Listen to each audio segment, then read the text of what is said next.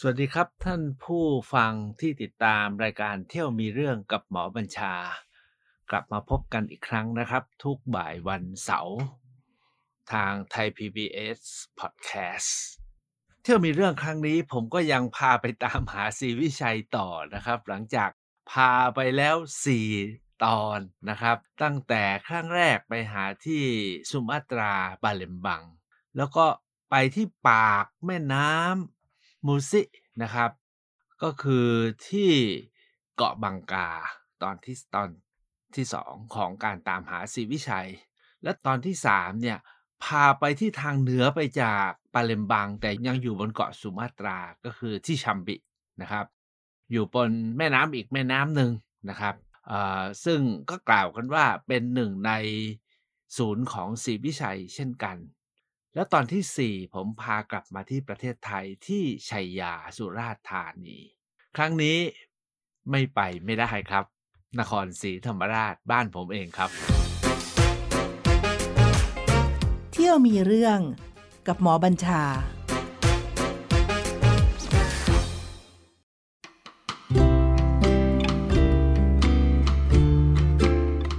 ผมขออนุญาตทบทวน เรื่องศรีวิชัยสักนิดหนึ่งนะครับ หากท่านฟังมาตั้งแต่ตอนแรก ครั้งนี้จะเป็นตอนที่ 5 ซึ่งน่าจะเป็นครั้งส่งท้ายเรื่องตามหาศรีวิชัย ในคำรบนี้แล้วกันนะครับ เพราะวันหน้าคงต้องไปตามหากันต่อ ประเด็นก็คือจริงๆแล้วเนี่ยเราเรียกว่าอาณาจักรศรีวิชัย หรือบางทีเราเรียกว่าสมาพันธรัฐศรีวิชัย แต่ในวงการเนี่ยยังไม่เป็นที่สรุปนะครับว่าศรีวิชัยคืออะไรแน่ คืออาณาจักรบางคนบอกว่าไม่ใช่ บางคนบอกว่าใช่นะบางคนบอกเป็นแค่สมาพันธรัฐบางคนบอกไม่ใช่ บางคนบอกว่าเป็นเพียงแค่รัฐมาดองกันนะฮะมาเชื่อมโยงสัมพันธ์กัน แล้วก็แลกเปลี่ยนประโยชน์กันแล้วผลัดกันนะครับผลัดกันดูแล บางคนบอกว่ามันถือเป็นเรื่องของวัฒนธรรมได้ไหมเป็นรูปแบบศิลปะได้ไหม เป็นยุคสมัยได้ไหม เท่าที่ผมเที่ยวตามไปตามมาเนี่ยสรุปว่าไม่รู้จะเรียกว่าอะไรกันแน่ อันที่หนึ่งก่อนนะครับพันศรีวิชัยเนี่ยยังไม่มีข้อยุติที่เป็นเอกสารมีแต่คนนี้ว่าทฤษฎีนี้คนนี้หยิบหลักฐานนี้นะครับ ประเด็นที่สองศรีวิชัยอยู่ที่ไหน ตามที่ผมได้พาไปตามรอยเนี่ยทุกที่บอกว่ามีร่องรอยหลักฐานศรีวิชัย เขาใช้อะไรบ้าง เป็นสิ่งชี้หรือเป็นข้อบ่งชี้ว่าที่นี่คือศรีวิชัย อันที่หนึ่งก็คือใช้ศิลาจารึก ถ้ามีการกล่าวถึงศิลาจารึก เอ่ยชื่อศรีวิชัย พบที่ไหนตรงนั้นต้องเกี่ยวกับศรีวิชัยก็ถูกต้องนะครับ เพราะว่ามีคำว่าศรีวิชัยปรากฏอยู่ที่นั่น ประการที่2นะครับมีสิ่งที่เกี่ยวเนื่องกับศิลาจารึก แล้วคาดว่าน่าจะเนื่องกับ ศิลาจารึก เช่น ศิลาจารึกที่วัดเสมาเมืองกล่าวถึงปราสาทสามหลัง แล้วทางชัยยาสุราษฎร์บอกว่าที่นครไม่ได้มีปราสาทสามหลัง ที่ชัยยาต่างหากล่ะมีวัดเวียงวัดแก้ววัดหลงเรียงกันเป็นแถวงั้นศรีวิชัยน่าจะต้องอยู่ที่ชัยยาจารึกที่กล่าวถึงศรีวิชัยที่พบที่นครเสมาเมืองนั้นเนี่ยในเมื่อไม่มีปราสาทก็คงจะ ไม่ใช่ แล้วศิลาจารึกที่กล่าวว่าเจอที่นครนั้น จริงๆแล้วน่าจะบันทึกผิดจดผิดนะที่บอกว่าวัดเสมาเมืองจริง ๆ มาจากวัดเวียงชัยยา ก็ยังไม่หาข้อยุติไม่ได้ เพราะว่าคนที่รู้เรื่องตายไปหมดแล้วนะครับ ประการที่ 3 ก็คือกล่าวถึงเรื่องของการเจอโบราณวัตถุร่วมสมัย แล้วบ่งชี้ โดยเฉพาะอย่างยิ่งก็จะเชื่อกันว่ากล่าวกันว่าสมัยศรีวิชัยนั้น เป็นสมัยที่ร่วมกันกับสมัยราชวงศ์ถังนะครับ แล้วก็ร่วมกันกับทางฝ่ายเเรียกว่าทางฝ่ายอัปปสิยะกาลิบอัปปสิยะเป็นใหญ่นะครับ แล้วก็ร่วมกันกับยุคก่อนที่โจละของอินเดียจะเป็นใหญ่ ราะฉะนั้นเนี่ยอะไรที่ร่วมสมัยเหล่านี้คือราวๆพุทธที่ 13ถึง15 แล้วเจอที่ไหนมาก ก็ที่นั่นก็น่าจะเป็นไปได้นะครับว่าคือสีวิชัย โดยเฉพาะอย่างยิ่งถ้าภาษาที่เจอเป็นภาษาสันสกฤต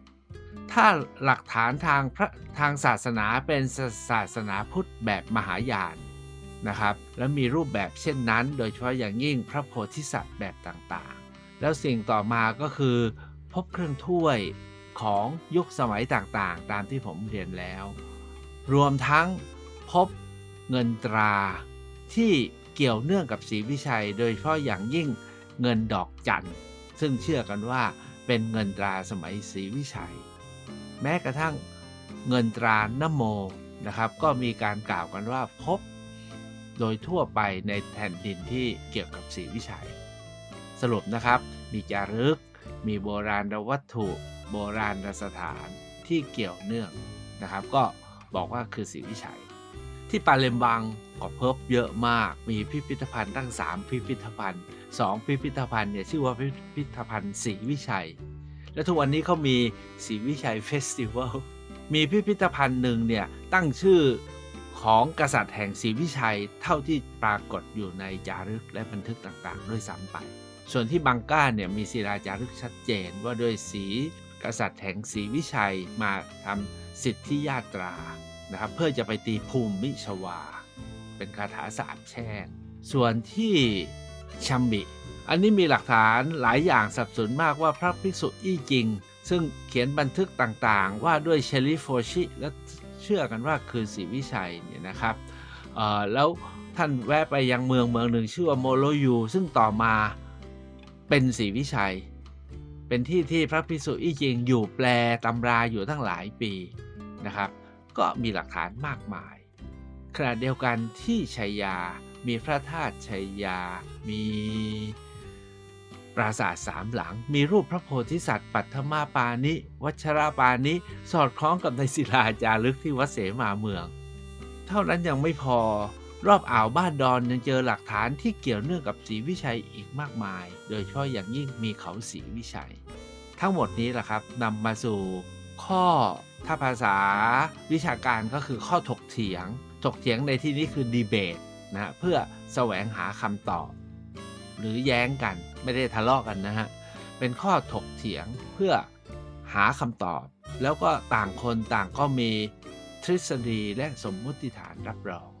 ตอนนี้นครศรีธรรมราชเกี่ยวอะไรบ้าง จะมีอะไรให้มาตามหาศรีพิชัยที่นครศรีธรรมราชใหม่ถ้าหากว่าท่านผู้ฟังผู้ที่ตามไปเที่ยวมีเรื่องมาตั้งแต่ต้น โดยเฉพาะอย่างยิ่งครั้งที่ผมพาไปที่เกาะบังกาผมได้ชี้ว่าศิลาจารึกที่พบในเขตนี้ที่กล่าวถึงศรีวิชัยทั้งหลายเนี่ยนะครับศิลาศิลาจารึกหลักที่พบที่ สุมาตราและเกาะบังกาโดยเฉพาะที่ปาเลมบังและบังกาเนี่ยที่กล่าวถึงศรีวิชัยเนี่ยทั้งหมด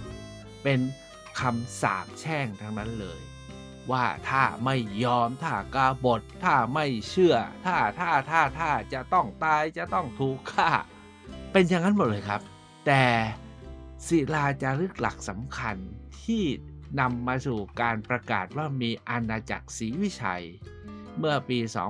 2461เอ้ย103 ปีที่แล้ว โดยศาสตราจารย์ยอสเซเดนะครับ คือศิลาจารึกที่พบที่วัดเสมาเมือง หน้าเมืองนครศรีธรรมราช ศิลาจารึกหลักนี้ ครั้งที่แล้วผมได้อ่านให้ท่านฟัง ครั้งนี้ผมจะไม่อ่านนะครับ ถ้าอยากฟังกลับไปฟังย้อนหลัง แต่ครั้งนี้ผมจะหยิบยกบทวิเคราะห์ โดยผมเองนะครับ ถึงศิลาจารึก หลักที่พบที่วัดเสมาเมือง ขึ้นต้นอย่างนี้เลยครับ พระเจ้ากรุงศรีวิชัยพระองค์ทรงพระเกียรติคุณประสิทธิ์ แล้วก็กล่าวถึงพระเกียรติคุณว่า มีวินัยมีความสุภาพ มีความรู้มีความทนมีความเพียรนะครับมีอีกมากมาย แล้วก็บอกว่าด้วยพระเกียรติยศของพระองค์นั้นทำให้พระราชาอื่นๆเนี่ยนะครับ เสื่อมแสงลงไป ประมาณว่าเจอพระจันทร์เปล่งประกายเพราะนั้นบารมีก็อ่อนไปทันที ชื่อเสียงทั้งหลายของพระเจ้ากรุงศรีวิชัยนั้นส่งแสงราวกับว่าแสงยอดเขาพระหิมาลัย อย่าลืมนะฮะจารึกจารึกเป็นภาษาสันสกฤตอยู่ที่วัดเสมาเมืองหน้าเมืองนครเนี่ยนะครับ กล่าวถึงยอดเขาพระหิมาลัย นี่เหตุการณ์เมื่อ พันกว่าปีที่แล้ว เพราะว่าศิลาจารึกนี้ ระบุศักราชไว้ว่ามหาศักราช 697 ซึ่งตรงกับพศ 1318 1318 ก็ 1,300 ปีมาแล้ว 1,350 ปีโดยประมาณ แล้วยังระบุอีกนะฮะว่า เมื่อใครได้เข้าถึงพระองค์แล้วเนี่ย จะเหมือนกับต้นไม้เป็นมะม่วง แล้วก็ต้นพิกุลนะครับ ได้ ได้อะไรอะได้อาหารกันดีเข้าสมัยที่อุดมสมบูรณ์ทำให้ต้นไม้เนี่ยงดงามเพราะฉะนั้นการกล่าวเนี่ยนะครับกล่าวว่าพระองค์ศรีวิชัยพระเจ้าศรีวิชัยเนี่ยเต็มไปด้วยวาสนา มีทั้งบารมีนะครับ แต่ที่สำคัญก็คือทรงพระประสงค์ที่จะให้พระธรรมมั่นคงในอนาคตการจะเห็นว่าศิลาจารึกที่เจอที่วัดเสมาเมืองนครศรีธรรมราช บรรยายเกียรติคุณของพระเจ้ากรุงศรีวิชัยเนี่ยโดดเด่นแตกต่างจากศิลาจารึกทั้งหมดที่เกาะสุมาตรา ผมพูดเนี่ยไม่ได้ที่จะโน้มน้าวนะครับ แต่ผมว่าเป็นศิลาจารึกเดียวที่งดงามแล้วก็ไพเราะสมบูรณ์นะครับท่านอาจารย์กวีศักดิ์นะแห่งวัดอาวุธกวิสกรามเนี่ยบอกว่าเป็นงานกวีที่งดงามจารึกก็สวยมาก และกล่าวถึงพระเกียรติคุณของพระเจ้ากรุงศรีวิชัยเทียบไม่ได้กับศิลาจารึกที่พบที่สุมาตรา ถามว่าในเมื่อจารึกขนาดนี้ พระศรีวิชัยที่นครก็ต้องไม่ธรรมดาครับ นี่ก็คือสิ่งที่ผมอยากจะยกขึ้นมาเป็นข้อแรกนะครับ เพื่อได้ได้ทบทวนกันนะฮะนอกจากนั้นแล้วเนี่ยในนครศรีธรรมราชเรามีอะไรบ้างที่เกี่ยวกับศรีวิชัย ผมอยากจะพักไว้ตรงนี้นะครับ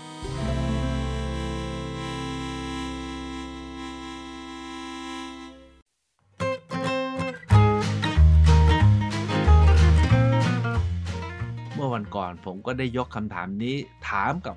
ผู้ที่ติดตามเรื่องประวัติศาสตร์นครศรีธรรมราชหลายท่าน อาทิเช่น ท่านอาจารย์ชัดชัยสุกรการ หรือท่านพระครูเหมเจติยาพิบาลโสพิษผู้เนี่ยนะครับ ถามว่า เมืองนครเราเนี่ยตกลงมีอะไรเป็นศรีวิชัยหรือไม่มี เพราะว่าจริงๆนะฮะถ้าหากว่าพวกเราชาวนครทั้งหลายติดตามกันมาเนี่ยเราจะพูดแต่ว่านครคือตามพรลิง เราเกือบจะยกเรื่องศรีวิชัยให้ชัยยาไป หรือไม่ก็ไปสุมาตรา ทั้งๆทที่เรามีสลาจะลึกหลักสำคัญมาก อาจจะมากที่สุดแห่งศรีวิชัยตามที่ผมกล่าวเรียนแล้วนะครับ เพราะเป็นจารึกที่ เอ่ยถึงบารมีของพระเจ้ากรุงศรีวิชัยอันไพศาลนะครับ ประเด็นก็คือพวกนครเราทั้งหลายเนี่ยมาสรุปว่าไปเถียงเรื่องศรีวิชัยไม่ขึ้น ผมสรุปงั้นนะ งั้นเรามาเอาเรื่องตามพรลิงกันดีกว่า แล้วตามพรลิงเนี่ยก็เป็นส่วนหนึ่งของศรีวิชัย ซึ่งอันนี้ก็จริงครับ เพราะว่าในจารึกของพระเจ้าราเชนโจละที่บอกว่ามาตี ทำยุทธนาวีในย่านนี้เนี่ยนะครับ ก็ตีเมืองนครด้วย หรือบันทึกของทูตจีนจูฟานจีเนี่ยก็พูดว่าตั้งหมาลิงก็ส่งสวยให้กับเชลิโฟชิก็คือศรีวิชัยฉะนั้นเนี่ยมีหลักฐานยืนยันเช่นนี้เยอะมาก แต่เมืองนครเราไม่ได้เจอจารึกว่าด้วยตามพรลิงนะครับจารึกว่าด้วยตามพรลิงเนี่ยนะกลับไปเจออยู่ที่ชัยยา อันนี้ตามบันทึก และอันนี้แหละครับที่นำมาสู่ข้อถกแถลงว่า จารึกว่าด้วยศรีวิชัยที่เจอนครกับจารึกว่าด้วยตามพรลิงที่เจอจากชัยยานั้นคงจะสลับกัน แต่พักไว้ผมไม่ขอไปเรื่องนั้น เอาว่า จารึกนคร จารึกที่ว่าด้วยตามพรลิงที่เจอที่ชัยยาเนี่ยอายุหลังกว่าจารึกศรีวิชัยที่วัดเสมาเมืองตั้ง 400 กว่าปี เพราะว่าศักราชที่ระบุเนี่ยคือพศ 1774 นะครับ มันห่างกัน ในจารึกหลักนั้นเนี่ยได้กล่าวถึงผู้ครองตามพรลิงชื่อสีธรรมราชา มีบารมีเปรียบประดังพระเจ้าสีธรรมโศกอยู่ในราชวงศ์จันทรวงศ์นะครับ แล้วก็พันนาคุณของพระองค์ไว้แต่ก็ไม่ได้ยาวแบบจารึกที่วัดเสมาเมือง เรื่องนี้เนี่ยนำมาสู่ประเด็นสำคัญที่ผมเพิ่งไปฟังท่านอาจารย์อมราศรีสุชาตินะฮะท่านเป็นผู้ทรงครุฑของกรมศิลปากรนะครับและเป็นที่ปรึกษาใหญ่ทางด้านงานวิชาการเนี่ยท่านเพิ่งเขียนหนังสือเล่มสำคัญเล่มหนึ่งคือสีวิชัยในสุวรรณทวีป ท่านใช้หลักฐานหลายหลักฐานแต่หลักฐานที่ใช้เป็นหลักฐานสำคัญมาประกอบการเรียบเรียงเนี่ยมาจาก ตาริกปัตตานี ก็คือพงศาวดารเมืองปัตตานีที่ท่านเพิ่งได้มานะครับ ในตาริกปัตตานีเนี่ยมีการกล่าวถึงราชาเลกอ และราชาชัยยา ต้องการที่จะล้มราชาศรีวิชัยทท่านจะเริ่มเห็นความสัมพันธ์นะครับแล้วมีการสร้างพุทธเจดีย์องค์ใหญ่ ซึ่งอาจารย์อมราคิดว่าพุทธเจดีย์นั้นคงจะเป็นองค์พระธาตุนคร แล้วก็มีการสถาปนาวงตามังมาลิงา ตามังมาลิงา ซึ่งท่านก็ตีความว่าอันนี้ก็คือตามพรลิง จากตาริกฟัตนีที่อาจารย์อมราได้มา แล้วท่านไปประมวล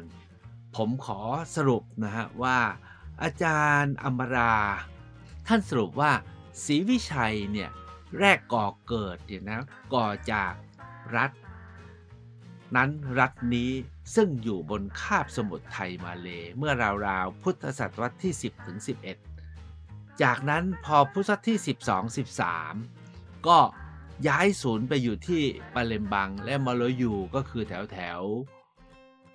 ปาเลมบังบังก้า และก็ชัมบิที่ผมกราบเรียน เพราะว่าเจอศิลาจารึกสมัยนั้นเยอะ และสอดคล้องกับบันทึกของพระภิกษุอี้หญิงตามที่นำเสนอมาแล้ว แต่ประเด็นที่น่าสนใจนะครับ ท่านอาจารย์อมราเสนอว่าหลังจากนั้นเกิดการย้ายศูนย์กลับมาขึ้นบนคาบสมุทรอีกครั้งหนึ่งศรีวิชัยย้ายมาอยู่ที่ลังกาสุกะ ซึ่งทุกวันนี้ก็คือเมืองปัตตานีนะครับที่เป็นเมืองยะรังนะครับ เพราะเจอหลักฐานสถูปแบบยุคสมัยทวารวดีศรีวิชัยนะหลายประการ แล้วก็มีการย้าย กันมาอีกครั้งหนึ่งนะครับ ที่ชัยยา เรื่องตรงนี้สนุกสนานมาก ท่านบอกว่ากษัตริย์ของศรีวิชัยที่ลังกาสุกะเนี่ยนะครับ ท่านยิ่งใหญ่มาก แล้วก็ท่านก็ขึ้นมาตีชัยยา แล้วก็มาเสกสมรสกับธิดาของกษัตริย์ชัยยา แล้วก็ตัดสินใจไม่กลับไปลังกาสุกะ โดยยกให้โอรส นะครับ องค์หนึ่งครองลังกาสุกะที่ปัตตานี แล้วอีกองค์หนึ่งไปครองที่เกดะ แล้วพระองค์เนี่ยอยู่กับเเรียกว่ามเหสีรองนะครับที่ชัยยา พร้อมกันนั้นนะฮะท่านบอกในในตาริฟัตนีเนี่ยก็บอกว่าท่านก็ย้ายนครหลวงไปอยู่ที่นครศรีธรรมราช พร้อมพร้งกับตั้งเมืองซิงคอระสงขลานะครับ ขึ้นเป็นเมืองด้วย อันนี้เนี่ยมาจากข้อ เสนอของอาจารย์อมราศรีสุชาตินะครับ ต่อมาจนถึงพุทธศตวรรษที่ 14 15 16 พอ 17 18 ก็เกิดการแยกไปชวาและสุมาตราอีกครั้งหนึ่ง อันนี้เป็นข้อเสนอของอาจารย์อมรา เพราะจริงๆแล้วเนี่ยมีศรีพิชัยที่นคร หรือนคร เป็นศรีวิชัยด้วยไหม นอกจากศิลาจารึกผมขออนุญาตยกข้อ เสนอของท่านอาจารย์ศรีศักดิ์วลีโพดม ที่ผมก็ติดตามงานท่าน แล้วก็ใช้คำว่างี้เลยผมคล้อยตามท่านอาจารย์ศรีศักดิ์มากที่สุด เพราะว่าท่านอาจารย์ศรีศักดิ์เนี่ยท่านลงมาที่พื้นที่ และท่านก็สรุปนะฮะโดยสังเขปว่าด้วยเรื่องประวัติศาสตร์ เมืองนครนะครับเป็น 4ยกสมัยและอาณาบริเวณ จากหลักฐานโบราณวัตถุที่พบ ท่านเริ่มว่านครศรีธรรมราชเนี่ยน่าจะเกิดการคือพี่ผู้คนเนี่ยมีมาอยู่ก่อนแล้ว ตั้งแต่ก่อนประวัติศาสตร์ หินสำริดจนถึงหินใหม่นะครับหินเก่าหินใหม่ แต่ที่เราพบหลักฐานเป็นถิ่นเป็นฐานเหมือนกับเป็นชุมชนที่ทิ้งร่องรอยหลักฐานไว้เราเห็นเนี่ยก็คืออยู่ที่เขตขนอมสิชน ซึ่งตอนนั้นเนี่ยนะครับน่าจะเริ่มก่อ ตามพอลลิงในยุคแรกขึ้นแล้วราวๆพุทธที่ 11 พุทธสิบ11 12 อยู่ในเขตขนอมสีชน โดยมีเขาคาเนี่ยเป็นศูนย์กลาง แล้วก็มีวัดมากมายรายรอบนะครับวัดเจดีย์ไอ้ไข่ก็แถวๆนั้นแหละครับ หลังจากนั้นมาเนี่ยนะครับศูนย์กลางของตามพาลิงคปุระเนี่ยนะครับหรือนครศรีธรรมราชปัจจุบันเนี่ยก็ย้ายมาอยู่แถวแถวปากคลองท่าสุข ซึ่งเรามีวัดหนังตรามีตุ่มปัง มีโมกขลาน แล้วก็มีโบราณสถานอีกมากมาย เพียงแต่ว่าปรักหักพังไปเยอะนะครับ แล้วก็บางแห่งก็ถูกสร้างอย่างอื่นซ้อนทับไปแล้ว ถ้าหากว่าท่านอยากจะสัมผัสเนี่ยต้องไปที่จุดตุมปัง ซึ่งมหาวิทยาลัยวลัยลักษณ์เนี่ยปรับปรุงไว้อย่างเข้าไปแล้วจะเห็นเชิงประจักษ์ว่าไม่ธรรมดา เช่นเดียวกับที่โบราณโบราณสถานวัดโมกขลาน ยิ่งใหญ่มากนะครับ ถ้าลองเข้าไปดูจะเห็นกำแพงคูแนวแนวสถูปนะครับ แล้วก็เศษหินใหญ่ ๆ ซึ่งเป็นชิ้นส่วนสถาปัตยกรรมเนี่ยเต็มไปหมดเลยนะครับ ยุคที่3เนี่ยนะครับ ก็จะเลาะลงมาตามสันทรายตลอดตั้งแต่กำแพงถม นาสารวัดพระเขียนนะครับ จนไปถึงท่าเรือที่ตรงสถานีวิทยุประเทศไทย หรือที่ วิทยาลัยนาฏศิลป์นครศรีธรรมราชทุกนั้นจะเจอโบราณสถานเยอะมาก เพียงแต่ว่าปรักหักพังและเปลี่ยนสภาพไปหมดแล้ว แต่สิ่งที่เจอมากที่สุดก็คือ เทวรูปพระวิษณุแล้วก็สิวลึงเนี่ยเจอตอนบน แล้วตรงนี้ก็เจอรูปพระวิษณุเยอะมาก นั่นก็คือยุคที่3นะครับจนมาถึงยุคที่ 4 ก็คือมีเมืองพระเวียงเป็นศูนย์กลางนะครับเมืองพระเวียงก็อยู่ตรงที่เป็นที่ตั้ง วัดสวนหลวง วัดเพชรจริกที่ตั้งพิพิธภัณฑ์สถานแห่งชาติ นครศรีธรรมราชทุกวันนี้นะครับ นั่นก็ร่วมสมัยสุขโขทัยก็คือตามพอลิงตอนท้าย จากนั้นก็เข้าสู่นครศรีธรรมราช ยุคอยุธยา รัตนโกสินทร์จนถึงปัจจุบันนะครับ อันเนี้ยถามว่าศรีวิชัยอยู่ตรงไหน เราพบพระโพธิสัตว์ในเขตนครน้อยมาก แต่เราพบจารึกวัดเสมาเมือง ซึ่งเป็นภาษาสันสกฤต นอกจากนั้นเนี่ยเราพบรูปเคารพนะครับ หรือสัญลักษณ์ในในทางศาสนาออกไปในทางพราหมณ์ฮินดู อาจจะเป็นไปได้ว่าตามพอลิงในยุคนั้นนะครับซึ่งมีความร่วมอยู่กับศรีวิชัยตามที่ผมนำเรียนแล้วเนี่ยเป็นศูนย์ทางด้านฮินดู เป็นศูนย์ทางด้านพระศิวะและพระวิษณุก็ได้ แต่ที่สำคัญที่สุดก็คือ หัวนโมนะครับ หัวนโมที่กล่าวกันว่าเป็นสัญลักษณ์ของนครเนี่ยปรากฏว่าณวันนี้ เราพบหัวนโมเนี่ยแพร่กระจายไปในทุกดินแดนที่เขาบอกว่าเป็นดินแดนศรีวิชัย ก็จะเจอหัวนโมด้วยกันทั้งสิ้นนะครับหลายฝ่ายมองว่าหัวนโมกับเงินดอกจันเนี่ยเป็นของที่น่าจะใช้ร่วมกันในยุคศรีวิชัย และต่อเนื่องมายังตามพาราลิกนครศรีธรรมราช หรือบางท่านบอกว่าแม้ทวารวดีก็อาจจะร่วมด้วยนะครับ ทั้งหมดนี้แหละครับคือสิ่งที่เป็นเป็นข้อสนเทศแล้วกันนะครับ ในการที่จะมาตามหาศรีวิชัยที่นครศรีธรรมราช ตามที่ผมนำเรียน โดยเฉพาะอย่างยิ่งเรามีศิลาจารึกหลักสำคัญนะครับ ที่สำคัญกว่านั้นก็คือนครศรีธรรมราชเจอศิลาจารึกเยอะมาก เท่าที่เป็นศิลาจารึกราวๆพุทธที่ 10 จนถึงราวๆพุทธที่ 15เนี่ยเจอเป็น 10 หลักนะครับ หลักสำคัญสำคัญเนี่ยมี 3 หลักสำคัญแบบสำคัญที่สุดว่าด้วยประวัติศาสตร์ของพื้นที่นี้แล้วก็โยงถึงประวัติศาสตร์ไทย ก็คือศิลาจารึกภูเขาช่องคอย ศิลาจารึกวัดเสมาเมือง แล้วก็ศิลาจารึกวัดมเหยงนะครับ ทั้งหมดนี้เนี่ยเป็นสิ่งที่ สนับสนุน การที่นครศรีธรรมราชเนี่ยเคยปรากฏมีหลักฐานนะครับ ครอบยุคศรีวิชัยอย่างแน่นอน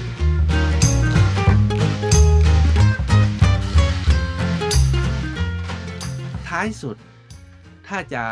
ตามต่อมันก็เหลือแต่การศึกษาค้นคว้ากันอย่างจริงจัง การขุดค้นทางโบราณคดีเพิ่มเติม นะแล้วเอามาประมวลภาพกันอย่างจริงจังโดยเฉพาะอย่างยิ่งสำหรับผมเองนั้น ผมกลับมองว่าในอดีตนั้นคาบสมุทรไทยมาเล ซึ่งตอนบนเนี่ยคือที่เป็นประเทศไทยเนี่ยนะครับ เป็นตอนที่แคบท่านอาจารย์ศรีศักดิ์บอกว่าที่เป็นพื้นที่มาเลเซียเนี่ยเดินทางข้ามไม่ไหวเพราะป่องกลางและมีภูเขาสูง มีแต่ตรงชุมพรระนอง สุราษฎร์พังงา นคร กระบี่ตรัง สงขลา พัทลุงนี่แหละ ที่จะพอข้ามกันไปข้ามกันมาไหว หรืออย่างเก่งก็เกดะนะครับในมาเลเซียตอนเหนือข้ามมาก็มาออกที่ไม่ปัตตานีก็กลันตัน เพราะเราเจอหลักฐานอะไรมากมาย ตรงนี้แหละครับในอดีตนั้นเนี่ยศรีวิชัย หรือย้อนไปถึงทวารวดี หรือขยับมาเกิดตามพอลิง หรือไปให้ไกลจนถึงสุวรรณภูมิเคลื่อนย้ายศูนย์ ไปตรงโน้นตรงนี้ ลองคิดดูแล้วกันครับ แค่ 2-300 ปีมานี้ ศูนย์กลางของผู้คนในบริเวณนี้ยังย้ายตั้ง 3 ครั้งแล้วเลยฮะจากยุทธยามาธนบุรีแล้วก็มากรุงเทพ ก็ลองคิดดูสิครับนี่เหตุการณ์เมื่อพันกว่าปีที่แล้ว ศูนย์มันอาจย้ายแล้วก็ใช้ชื่อเดิมด้วยซ้ำไป เพราะฉะนั้นการเจอศิลาจารึกว่าด้วยตามพอลิงที่ชัยยา กับการเจอศิลาจารึกว่าด้วยศรีวิชัยที่นครไม่ได้หมายความว่า เพิ่งมาสลับสับเปลี่ยนกันเมื่อร้อยปีที่ผ่านมา แต่จริง ๆ แล้วอาจจะยกย้ายกันมาจากตรงไหนก็ได้ ทั้งตัวศิลาจารึก หรือแม้กระทั่ง ย้ายถิ่น ย้ายฐาน ย้ายเมือง พงศาวดารตำนานนครศรีธรรมราช กล่าวถึงการย้ายเมืองนครไม่รู้กี่ครั้งจากหาลงนะครับ เพราะฉะนั้นการตามหาศรีวิชัยที่นครศรีธรรมราชในครั้งนี้นะครับ เมื่อเทียบแล้วหลักฐานที่เจอและผลการศึกษาที่ผ่านมาอาจจะอ่อนไปสักนิดหนึ่งเมื่อเทียบกับอีกสี่แหล่งที่กล่าวมาแล้ว เพราะเราเนี่ยไปเทใจให้กับตามพรลิง จนลืมว่าศิลาจารึกหลักสำคัญนั้น อยู่ที่นี่ ผมอยากจะทิ้งท้ายนะครับ โดยไม่อาจที่จะพาไปตามหาศรีวิชัยอีกตอนหนึ่ง เพราะว่าอยากจะข้ามไปเรื่องอื่นแล้ว แล้วอีกอย่างหนึ่งก็คือ ข้อมูลของที่นั้นเนี่ยจริง ๆ มีมาก แต่ผมยังไม่ได้คุยมาอย่างละเอียดก็คือที่สงขลา โดยเฉพาะอย่างยิ่งที่สถิงพระ เพราะที่นั่นเจอหลักฐานร่วมสมัยศรีวิชัยไม่น้อยเช่นกัน โดยเฉพาะอย่างยิ่ง พบรูปเคารพประติมากรรมสำริดศิลปะร่วมศรีวิชัยออกไปทางชวา แล้วแบบมหายานเป็นจำนวนมาก แต่องค์จะเป็นขนาดเล็กๆ คล้ายๆกับที่เจอที่ชัมบิชัมบิล่าสุดมีชาวบ้านเขาพบเงินตราดอกจันคันช่องราชวงศ์ถัง รวมทั้งหัวนโมขี้หนู พร้อมกันซึ่งร่วมสมัยศรีวิชัยทั้งนั้น ก็อยากจะลาการตามหาศรีวิชัย บนแผ่นดินไทย มาเล อินโดนีเซีย ด้วย 5 ตอนนี้หากท่านสนใจกลับไปฟังย้อนหลัง ไปเที่ยวมีเรื่องกันในโอกาสหน้าครับ สวัสดีครับ เที่ยวมีเรื่องกับหมอบัญชา